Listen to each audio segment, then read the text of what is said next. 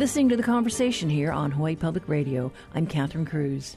National Mental Health Awareness Month comes to a close next week, so today we have a show featuring stories that touch on the importance of mental health in several areas of life. We start with the workplace. Emergency medical technicians and paramedics are first responders who are often overlooked when compared to the attention given to police officers and firefighters. Many may not know that they're short staffed on Oahu, a situation that's been stretched even further by the onset of the pandemic. Mark Kunemune is the clinical coordinator at Kapiolani Community College's Emergency Medical Services Department.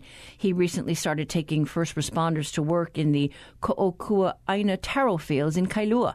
It was a way to process increased stress with all the trauma that they're exposed to.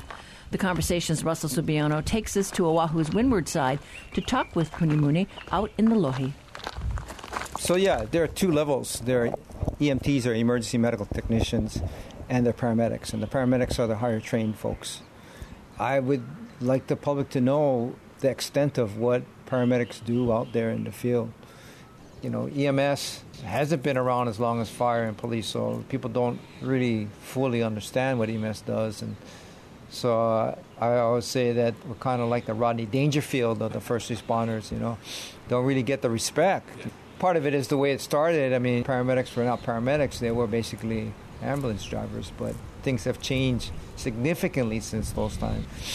So, like, you know, to become an EMT, which is the basic level, it's uh, basically a semester long course, and then you work for between one and three years, and then you go to paramedic school. And then paramedic school is a full year. So, when you think about it, you know, that's like maybe two to four years of really being in the field to be become a paramedic. So the training is pretty extent, and the the skills that a paramedic possesses and the interventions that a paramedic does, highly skilled. Endotracheal intubation, which basically anesthesiologists and respiratory therapists and paramedics are the ones that do that. Nurse anesthetists that do that, you know, starting intravenous lines, administering emergency cardiac medications, doing a thoracentesis, which is decompressing a hyperinflated chest. I mean, there's some pretty invasive things that paramedics do. I don't know if everybody understands the depth and the breadth of what medics have to do and the decisions that they have to make on a daily basis. I imagine that when our paramedic staff here is stretched thin, I imagine that that experience is just increased. The the amount of traumatic experiences or, or, opportunity for trauma? I mean, I can just tell you by what I see and experience. I primarily do all the clinical instruction for the paramedic program, so I'm out in the field riding on the AMS with, with my students pretty much throughout the year. So, you know, I see it. I, have seen the ebb and flow of the stress pre-COVID, and then, and uh, you know, 2020 was the call volume actually dropped in 2020 when COVID first came came came around because people were afraid to go to the hospital. So the call volume just dropped significantly. But then, um, come the end of 2021 and the beginning of 2022, when Omicron came, the call volume increase. In 2021, early, it's kind of like the call volume went somewhat to where it was before pre-COVID. But then what happened was that call volume did not decrease; it stayed the same.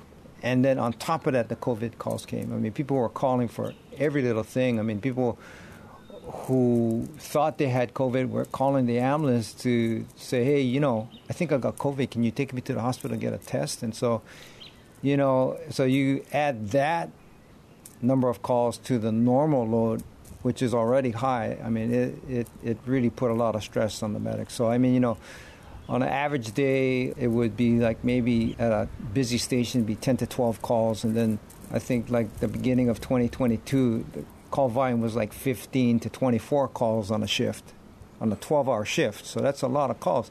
Granted, a lot of them were calls that were, like I mentioned, where people were not necessarily really needing a 911 ambulance but they're calling, so it still takes its toll. And if they are infected, you still risk, as a paramedic, you risk, risk exposure to these people. And if any of your equipment was exposed to this person, you need to decontaminate that equipment. All that is added stress. Everyone has to have a, a way to process the trauma that they endure. And one of the things that you've done in an effort to help them combat the physical and mental health effects of the job is to take them to a lo'i or taro field like, like we're in right now. Can you talk about how that opportunity started, how you came up with that idea? So, one of the really important things in the UH system is to integrate the Hawaiian culture into the curriculum of all programs. Being a part of the system, wanting to, to do so and believing that it's important, we'd go to the lo'i and we'd go to the one in Kanewai. You know, it was a good experience. But I mean, we didn't really have a deep, deep understanding of the value. And, and it wasn't until we were in a and in the lo'i we came out and we went to the, I think this particular time, went to the lo'i up in Lyons Arboretum. And we came out and there was a La'au Lapa'au practitioner that joined us.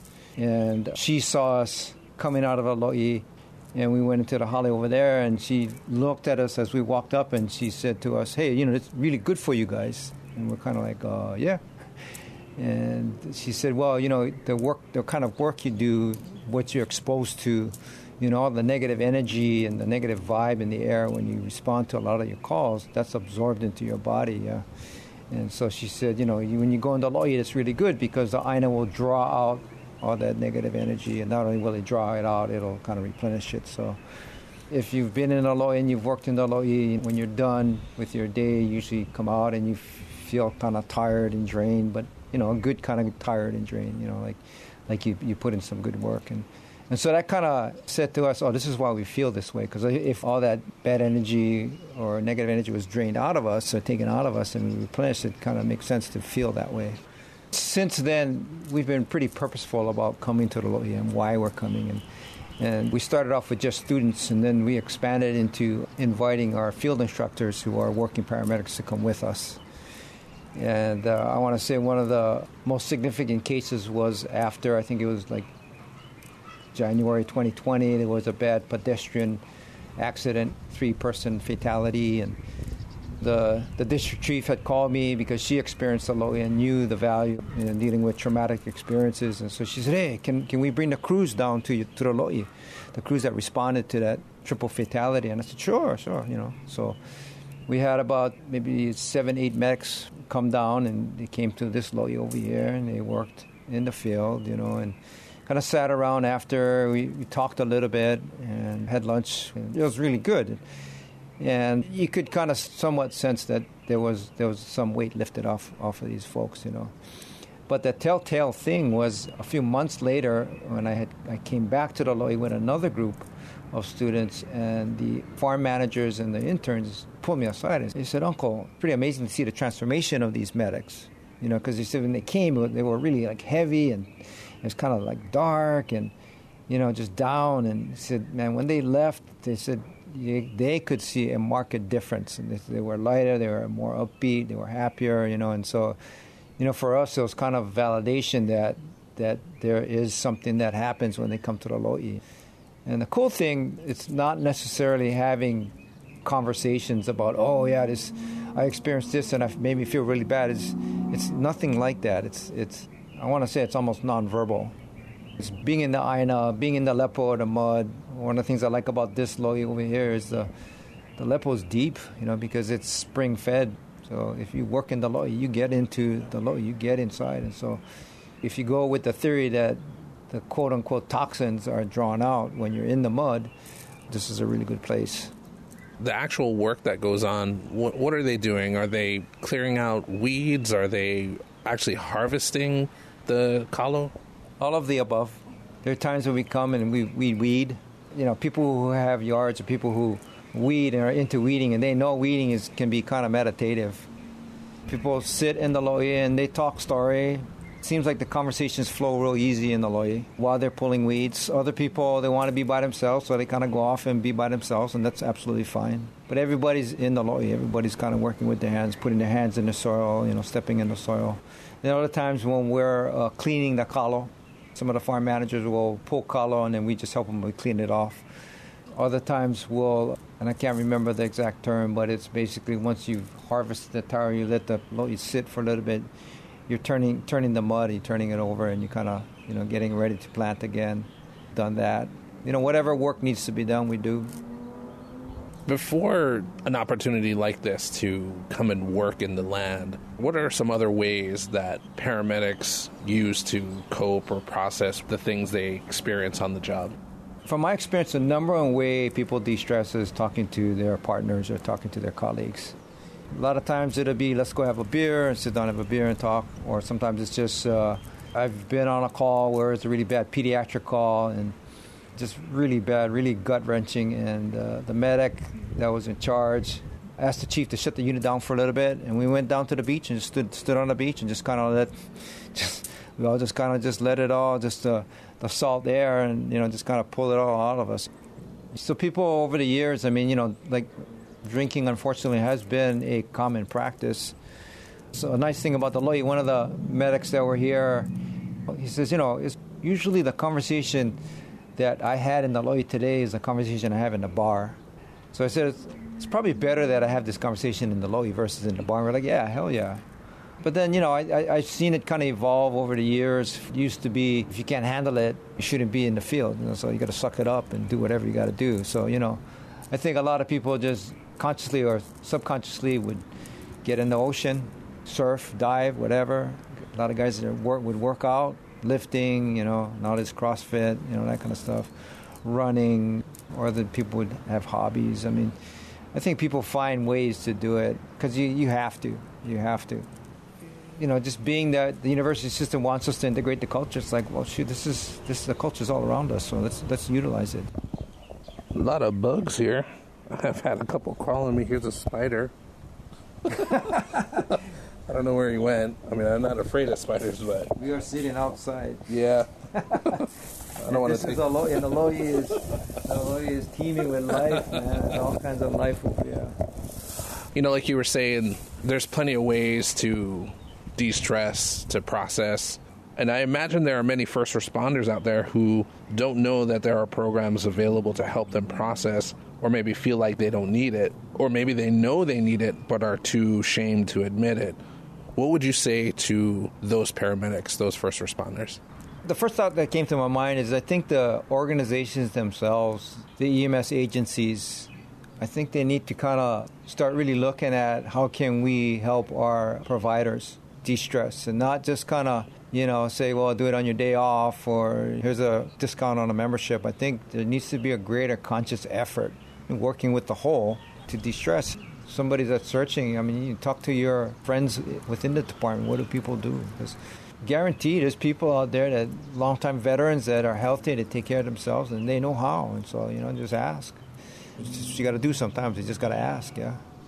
What's the best way the public can show their appreciation for paramedics, for first responders? I think. Uh, thanking them. I've seen people during COVID, and you're on the road, just people come up and say, Thank you very much for what you're doing. And it's really cool. But I think, you know, the community can pull together and do things for first responders, whether it be and have a first responder day at a lo'i or there was a time where a couple groups of paramedics went out to Camp Erdman to do a ropes course, but have those kind of, it could be community sponsored, community led things like that. I mean, be a potluck. Let's feed the paramedics. You know, whatever. You know, let's let's take care of the firefighters. Let's you know. So I mean, and that's kind of a very local kind of way to think, being community minded like that. But I think it'd be highly effective. You know, I think that's that that'll speak volumes. Thanks for allowing me to come out to the Lo'i and meet with you and hang out in this beautiful hale overlooking the taro fields. Thank you so much. Well, thank you very much for uh, coming out. That was KCC's paramedic clinical coordinator, Mark Kunemune, talking with HPR's Russell Subiono.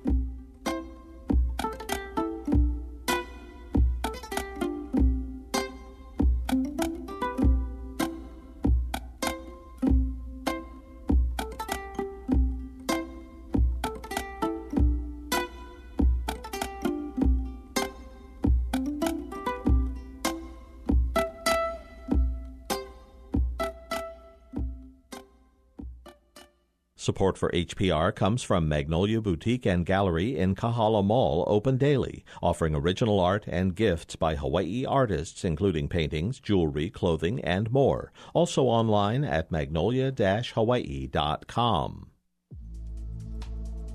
Got an event you think our listeners might like? How about submitting it to the HPR community calendar? It's free.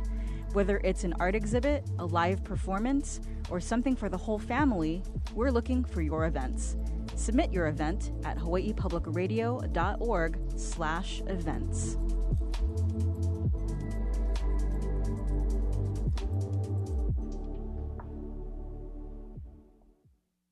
Support for the conversation comes from the HPR Local Talk Show Fund, which helps Hawaii Public Radio sustain and grow its locally produced talk shows. Mahalo to contributor Honolulu Waldorf School.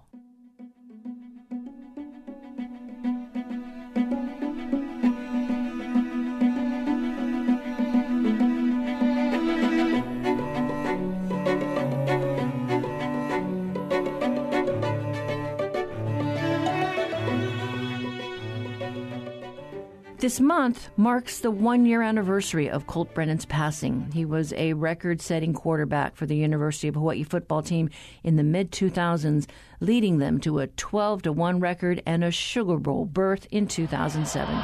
Second and short, Brennan to throw again. Far side, it is caught by Grice Mullen for a touchdown.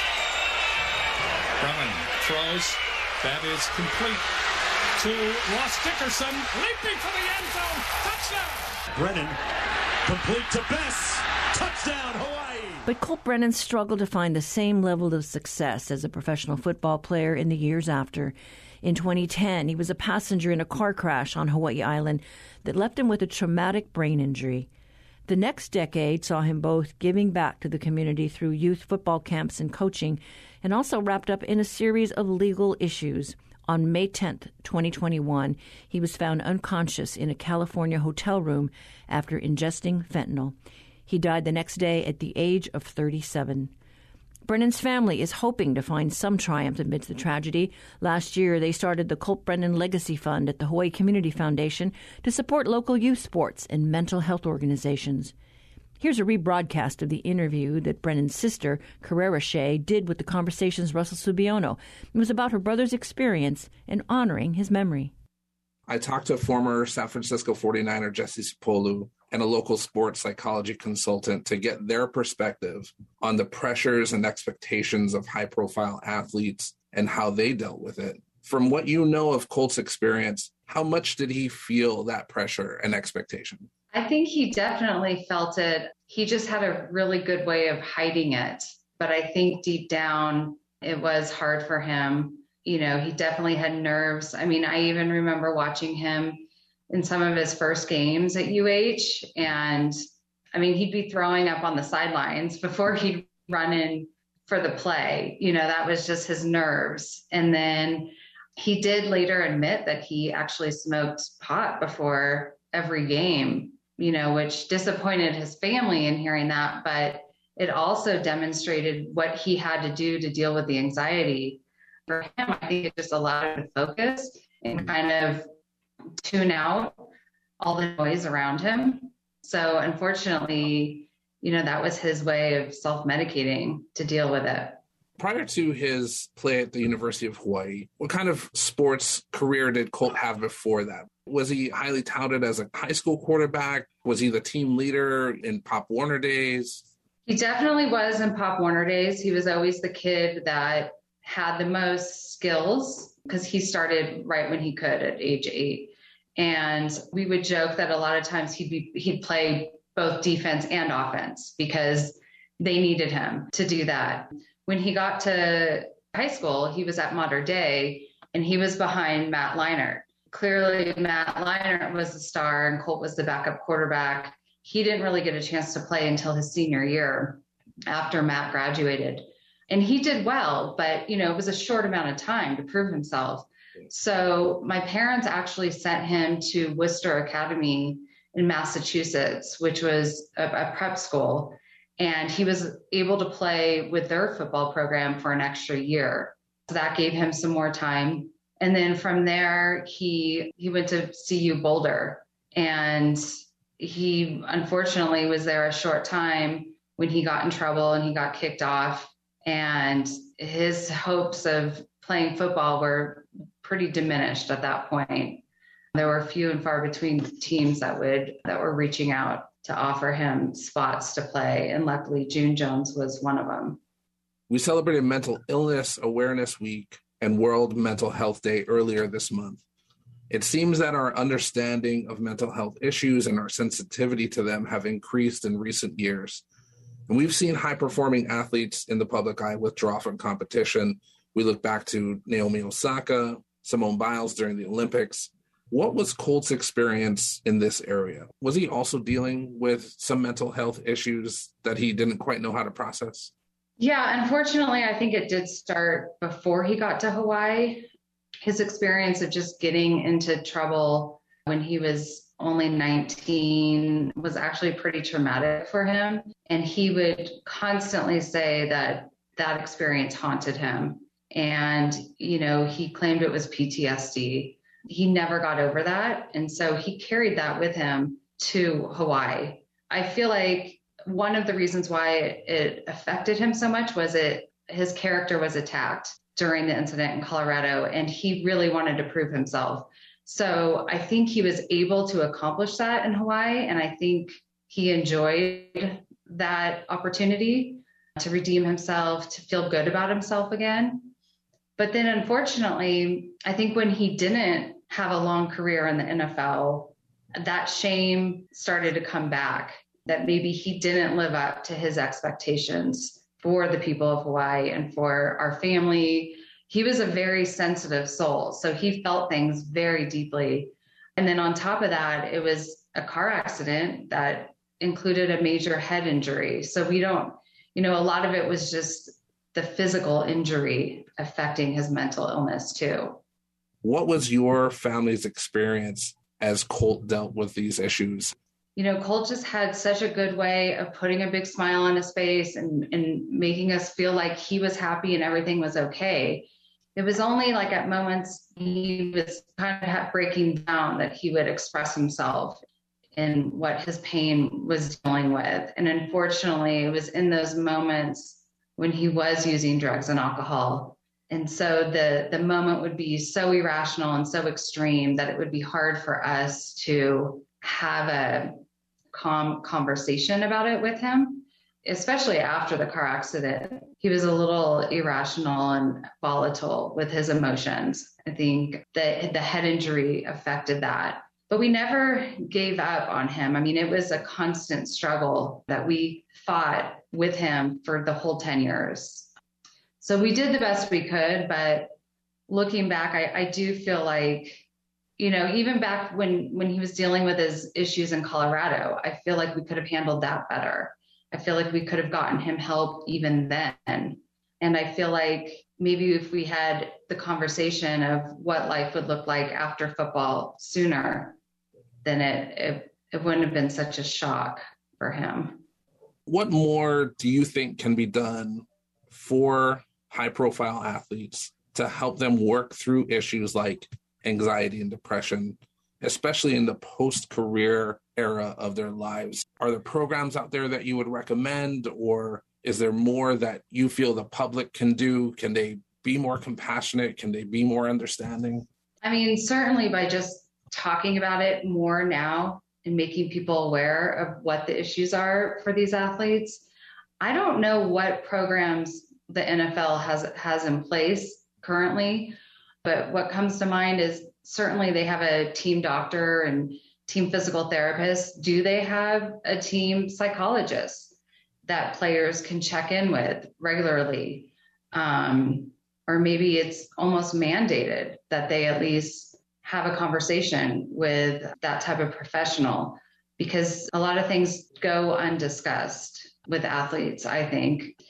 And then after, once they're out of the system, yeah, I think there should be some follow up and some support and some programs in place dealing with these issues after they're on the team. And can you share more about the Colt Brennan Legacy Fund and its purpose? Yeah, so shortly after Colt passed away, our family was just receiving a lot of support and from the people of Hawaii mainly and we were just shocked that he was remembered and revered still just because there had been some time that passed from when he was actually playing football. And then we had people reaching out, like Barefoot League, wanting to do a memorial t shirt in honor of him. And they wanted to send the proceeds to our family. So we just thought it was a great opportunity to create a legacy for Colt, to try and do something good out of this tragedy. And Colt loved giving back to the community. He, you know, was always volunteering youth sports programs. And so that's one area we'd like to help support. Obviously, UH or UH athletics in general is a big one as well. And and then we just want to try and do some good in bringing more awareness to mental illness and addiction and support those organizations that provide resources. That's great. I'm, glad that he'll continue to remain in our consciousness. I never got the chance to meet him, but I did see him coaching and he was here a lot. He spent a lot of time here. So I, I could see I could see his love for the state through his actions. What can you tell us about Colt's love of Hawaii? Oh, he would just want to thank the people of Hawaii. I mean, he was so appreciative to get that opportunity to come there and play. And I just think it was such a mutual love for him and the fans. And he he just embraced the culture. And I think he just really appreciated the fact that people loved him despite what maybe baggage he had. They were willing to give him a second chance and overlook that. And he felt like he was part of a big family. And that was really personal for him. And it was personal for our family too. I mean, we I spent a ton of time in Hawaii following his games, going to Aloha Stadium. And those were some of the best times of our life, too, for our family. So we also want to take the opportunity to thank everyone in Hawaii. But he would he would be really appreciative, and I think he'd be shocked of how much love there is still there for him. I think he'll be proud of that. That was Colt Brennan's sister, Carrera Shea, talking with HPR's Russell Subiono. The Hawaii Community Foundation says grants from the Colt Brennan Legacy Fund have been made to two local nonprofits, and they're currently considering a third. For more information on the fund, visit the conversation page of our website, hawaiipublicradio.org, later today.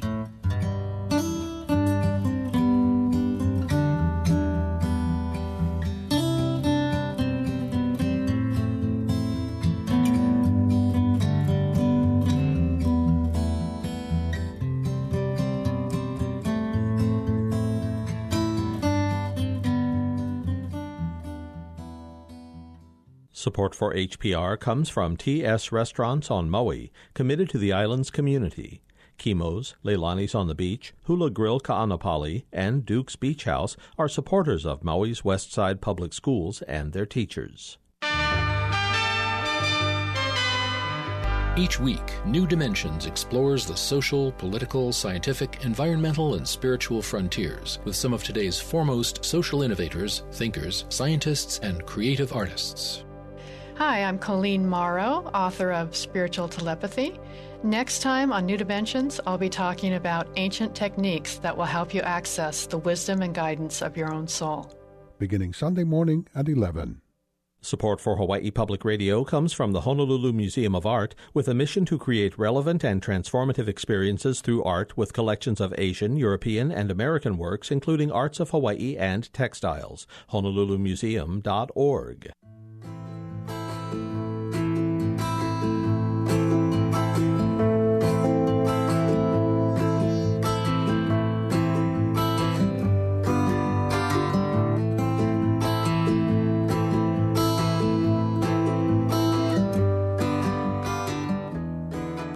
13,000 Hawaii youth experienced at least one major depressive episode in the past year. That's according to the Hawaii Department of Health. However, more than half, approximately 7,000, did not receive treatment or even a mental health assessment. Experts say children and adolescents are more likely to seek help when accessing mental health services is destigmatized. Jackie Jackson is a parent of two adult sons and a young daughter. Her firsthand experiences dealing with her son's mental health challenges led her to becoming a certified parent support provider. She shared that story with the Conversations Lillian Tsang. Here's a rebroadcast of that interview. I just remember it so clear we got to a point where I was dropping him off at school, and he just told me, I can't get out the car. And I, I was like, What's going on? I don't understand. And he just said, I can't get out the car. And I could see, you know, he was, you know, struggling within himself, trying to figure out, you know, how to muster through. But I guess he had been mustering through for so long that he mm-hmm. had finally reached that point where he couldn't do it any longer. Unfortunately, you know, so many of our children deal with anxiety. They deal with all these stressors, these mental health challenges, and they don't have systems in place to either feel like they can talk about them or discuss them openly. And so that's why it's been my goal to reach out to parents because I didn't know what to do at that time. You know, I was so thankful that we had private insurance because I was able to get him into, you know, a therapist pretty quickly. He was able to begin treatment fairly quickly. So I took what I learned from watching him and it's made me more aware. Your son was in the car. He was just like, I can't get out. This is too much. How long was his struggle? Well, it had started at the beginning of his junior year, but then summer came. He thought maybe he had conquered it. He didn't have the same fears and anxieties, but then senior year came. That's when it really blossomed and came to a head again. And mm-hmm. that's when I finally, you know, like I would notice some nervousness. I would notice some little um, tweaks that he have, you know, constantly washing his hands, little things like that. But as a parent, I didn't put it together. I didn't necessarily have a name for what he was going through because he was, you know, very active in theater and dance. You know, I'm thinking, well, how could you get on a stage and not have stage fright? But yet at the same time, you're battling anxiety inwardly. You know, it took me a long time to even realize that I needed to ask the right questions to him, that I needed to be that voice of support to him. At that time, he didn't need judgments. He didn't need, well, how come, you know, how come you can do this, but you can't do that? That's the last thing he He just needed me to be a parent and listen to him. And this is your experience speaking now. Yes. So, what are some things to be mindful of? Is it a sudden change in behavior? It's not necessarily sudden. And children are as varying, you know, as their symptoms. The things that I've learned say to look out for long lasting sadness or irritability, things that last more than two weeks. To make sure that if they're experiencing those extreme highs and lows, that you're watching them there could be excessive fear, excessive worry, anxiety, like my son experienced. There could be a social withdrawal. The things that they used to enjoy doing, they no longer enjoy doing. The people that they used to hang around, the places that they used to go. And there could also be dramatic changes in their eating or their sleeping habits. All of these things, you know, you want to watch out for. Mm. Because it can, you know, seemingly sneak up on you, but at the same time, in an instant, be right there in front of your face. Mm you have done the research, you are aware of resources to help direct people to. And like you said, every child is different. The factors are different in every story, in every person's life. For you as a peer support parent, mm-hmm. how do you connect with somebody who is new to this situation? As I've been working with Hawaii families as allies, it's not a very large organization. We've been around for over 35 years doing authentic peer parent support. I'm currently working on a juvenile justice grant through the Office of Youth Services. And what we do is do family support for parents of at risk or adjudicated youth. Our organization also does consulting, they do trainings. There's a lot of things that they work on to help those who have that lived experience to develop that and formulate it together to be a peer support person. Mm. And this happened for your son as he was a junior going into his senior year. Mm-hmm. How long ago was that? He's now 26 about eight years ago, and I've been in Hawaii families uh, coincidentally a little over eight years. So I was very glad to get connected with this agency. I know the Child and Adolescent Mental Health Division of the Department of Health actually partners with about 12 different local agencies so that there's resources that families can contact. There's the National Association of Mental Health, as well as the National Federation of Families for, for, Children's Mental Health. There's a plethora. There's Hawaii Cares. There's the crisis line. We definitely want people to text Aloha to 741 741 if their child is having an immediate mental health challenge. Don't wait. There's so many things going on right now, and we know that our children can sometimes be impulsive. So we want to make sure that we have those systems in place. And so I urge parents always be that listening ear for your child. Not only listening, but also watching. Like I said, watch their mannerisms. Watch and see if the people that they're hanging around with has changed, if they've become more withdrawn, if they don't take pleasure in the things that they used to take pleasure in, if they're, especially if they're giving possessions away. That's often a, you know a major red flag that they're thinking of doing something severe to themselves. Mm-hmm. And self injury, we know that it costs the lives of hundreds of youth every year. Mm. Yeah. Right now, we're National Children's Mental Health Month, and the Hawaii Department of Health and the Children's Mental Health Acceptance Planning Group is really encouraging us to foster acceptance and to support access to mental health services for keiki. And so we're moving from awareness to acceptance now. Well, I equate it to living in Hawaii. You can be aware you live on a, a island in the middle of the ocean that's awareness. But acceptance is when you realize, hey, I live on this island in the middle of the ocean. My resources are limited. So that means I'm going to take care of what's here. I'm going to make sure there's clean water to drink. I'm going to make sure that it's sustainable. I'm going to make sure that the keiki are protected. And that same train of thought went into the movement from awareness to acceptance this year. Mm. Because we need to accept that one in five youth experiences a mental health challenge we need to accept that mental health challenges must be met with understanding and support. We must accept that bias and discrimination toward individuals who experience mental health challenge challenges creates a barrier to them seeking treatment, and they have to be eliminated. We have to accept that our youth are facing serious challenges ahead that need to be addressed. And we have to accept that the future well being of our country depends on how well we support and invest in this next generation. There are 13,000 youth in Hawaii who've experienced at least one major depressive episode in the past year, and that's up from 11,000 in 2020. It's estimated that 7,000 of those youth experiencing these episodes are not receiving services. Hawaii is 25th in the nation that as far as making sure that the youth have the services that they need. And it's estimated that 10 to 12 percent of the youth experiencing a severe emotional or behavioral difficulty that it's underreported, that it could be as high as 12 percent. That means like one in two children in your child's class could be dealing with a serious depressive episode and not even either have the resources in place or no one can even be aware of it. It's not just one person that's responsible for the health and well being of our keiki. It's all of us from the school system on down.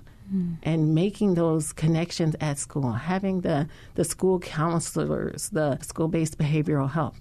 They have systems in place so that children, if they're struggling, can reach out to people. But the thing is, because of the bias and discrimination, our children are afraid, you know, that they're going to be called names or, we have to normalize these mental health challenges. It's only when we normalize them that then our, our children no longer, you know, have these fears. They don't have to worry about the stigma of being, you know, outed or being ousted by their friends, but they can be accepted. Mm. I know it was the greatest experience to me. I was in my dentist office, and you know, when you're in your dentist office, you can't really talk a lot. But even he, you know, we were just, we were just cleaning my teeth, and he was sharing with me about his son. And I thought, wow, look how far we've come. I know we still have so much further to go. But when mental health challenges become a part of everyday conversation, then we move forward as a society. That was Jackie Jackson, a certified parent support provider with Hawaii Families as Allies. She was talking with HPR's Lillian Tsang. If you'd like to show your support for Children's Mental Health Acceptance Month, you're encouraged to wear green through the end of the month.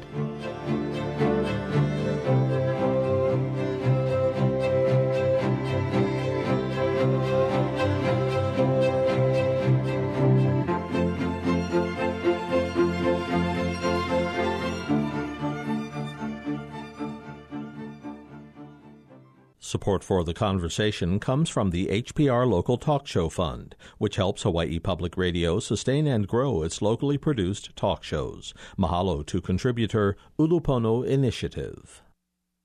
This week on Science Friday, what seemed like a breakthrough in SIDS research got the internet talking. But researchers say this is a case of overhyping science. Even though we know more about it than we did 20 or 30 years ago, there's still a lot of mystery left. Why finding babies at high risk is harder than you might think. That's on Science Friday from WNYC Studios. Beginning this afternoon at 1.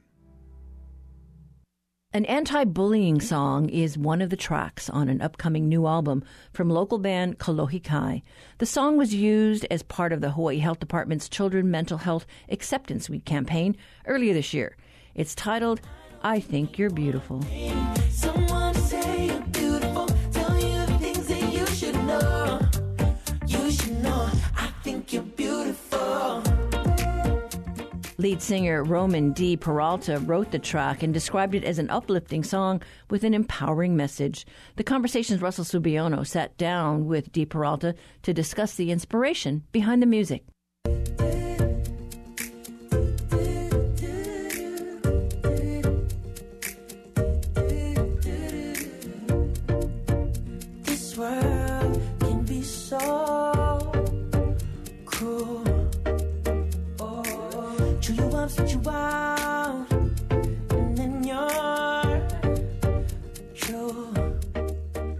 Seems to me that in recent years, discussions about mental health issues have become more prominent and more important in the realm of public discussion, especially because of the pandemic. What have you been seeing in your part of the community in your network? Well, I've been noticing a lot of the effects of social media on the young ones. I think social media and bullying together has been one of the challenges that we didn't get to face in the 90s when we mm-hmm. were growing up. So seeing the kids now, I can tell that their self-esteem is so much lower because of comparisons of how many likes or followers people have, how they look. I just feel like comparison is the thief of all joy, and kids are only comparing themselves all day long from social media, and it, affects their mental health. It affects how they view themselves, their self worth, their confidence, and that's why it's so important for them to, in my opinion, find better, healthier ways to spend their time. You know, with the pandemic, kids felt more brave to say things they wouldn't ever say in person mm-hmm. and they would do it behind their screens. And of course, cyberbullying was a thing before COVID, but it only got worse over the last couple years. And I think that's just something that needs to be stopped, and kids need to be held accountable because the amount of depression that's happening because of bullying is something that is just is so avoidable. I know that you've partnered with the Hawaii Department of Health to highlight the importance of Children's Mental Health Acceptance Month. Can you talk more about your partnership? Yeah, I had an amazing experience working with them. And so I went to five different schools over the past, say, three weeks. Before I went to see the Department of Health for this partnership, I also was already seeing other schools because I had a song that came out called I Think You're Beautiful. Mm-hmm. And that music video was about anti bullying. And so it was an amazing collaboration to work with them, to visit the schools with this music video, and try to teach kids the importance of seeking help if they need it for mental reasons or challenges they're facing um, at home or in school, and also discouraging bullying at the same time. The song that that you wrote, I think you're beautiful. Had the opportunity to listen to it. In the song, your lyrics say, "You feel undeserving. You feel. Unworthy.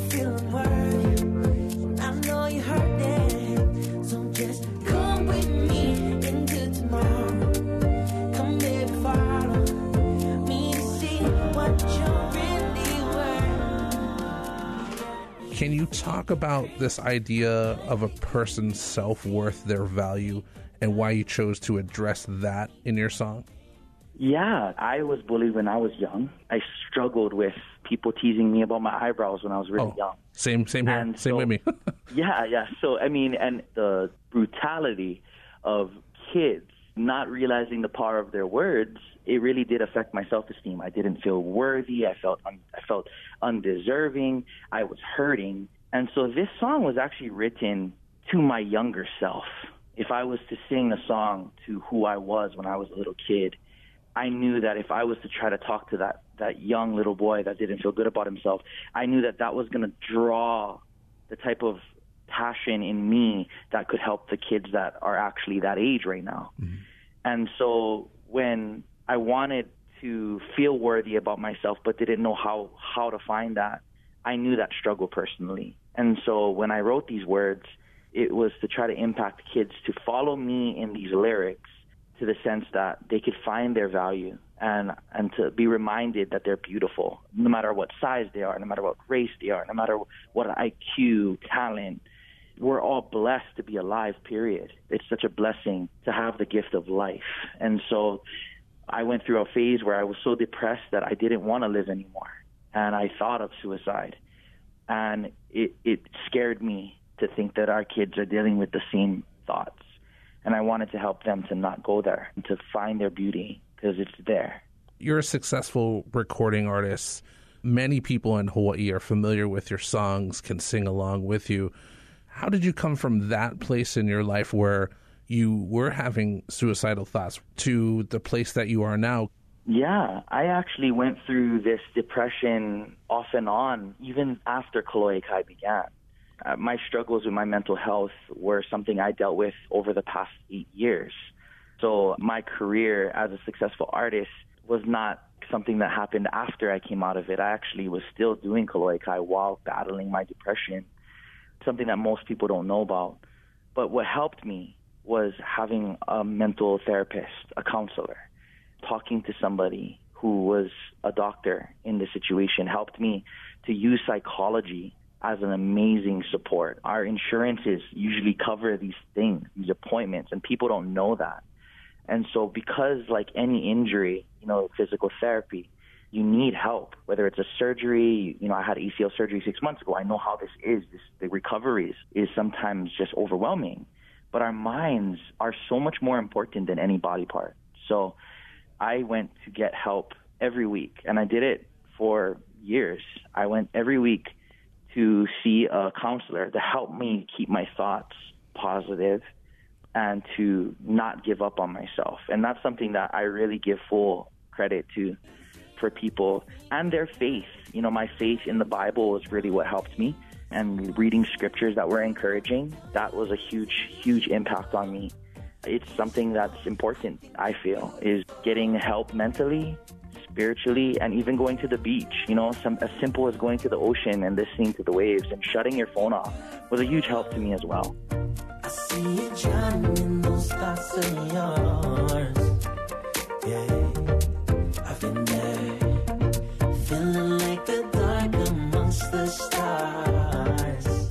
Another theme that I picked up in your song is the idea that those who have been treated cruelly by the world, chewed up and spit out, as as you say, mm-hmm.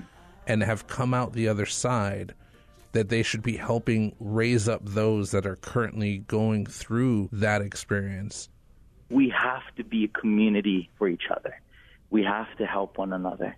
When we know that we've struggled with something and we've been picked up and lifted up, then it is our responsibility, in my opinion, to help others in need. And that could be so powerful. You know, we, we hear about the boy who shot all those kids. That boy might have been struggling with some mental health stuff on a level that none of us could have ever imagined. There's no excuse for murdering kids. There's nothing. But there's mental health things that we can all help each other with. We don't realize the impact that we have on our communities. And we don't know what we could do to help others to avoid falling into a horrible path. And so it's really empowering to think about that. That by showing aloha to each other, we could be stopping crimes we don't even know we are, you know? Yeah, we could be saving lives potentially. Yeah. What would you say to those who have heard your song and are ready to take that next step, whether they're a child being bullied or parents who want to advocate for their child or even the bully who realizes that they need to stop? What should they do? Anybody who knows the lyrics to this new song, I would just really recommend for them to listen to it enough to where it really reaches their heart to listen to the lyrics and realize that you're beautiful no matter what. Even bullies, bullies pick on others. People hurt others because they're hurting themselves. That's something that I've found to be super true. Is bullies don't realize it, but deep down inside, they're feeling totally insecure. and if they could just feel good about themselves in healthier ways, they could stop creating victims out there that are being affected by their own negative words. What do they say? When you don't feel good about yourself, you create punching bags around you. I feel like to anybody out there listening, if you could just find the beauty that's there, the positive traits in you, whether you're a victim of bullying, whether you are a bully, whether you're a parent of a bully or a victim of it, don't let this world distract you so much by making money and paying bills that you neglect the child that sits in front of you. That child is worth so much more than all the money in the world. And so uh, I feel like parents don't take the time to show their kids the love that they deserve and the attention that they need in order for them to feel worthy, valued. Our parents are responsible for how their children are. We call on all the parents to take the time to show the, their kids their love and they're beautiful. Thank you so much for your time, Roman. I appreciate you taking the time to hang out and talk story with me. No worries. Thank you for having me. I appreciate it.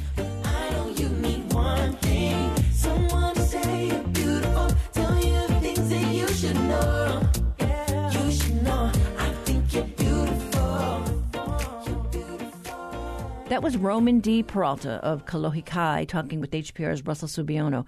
It's about the band's anti bullying song, I Think You're Beautiful. It'll be featured on their new album, Hazel Eyes, which is scheduled for release next week, Friday.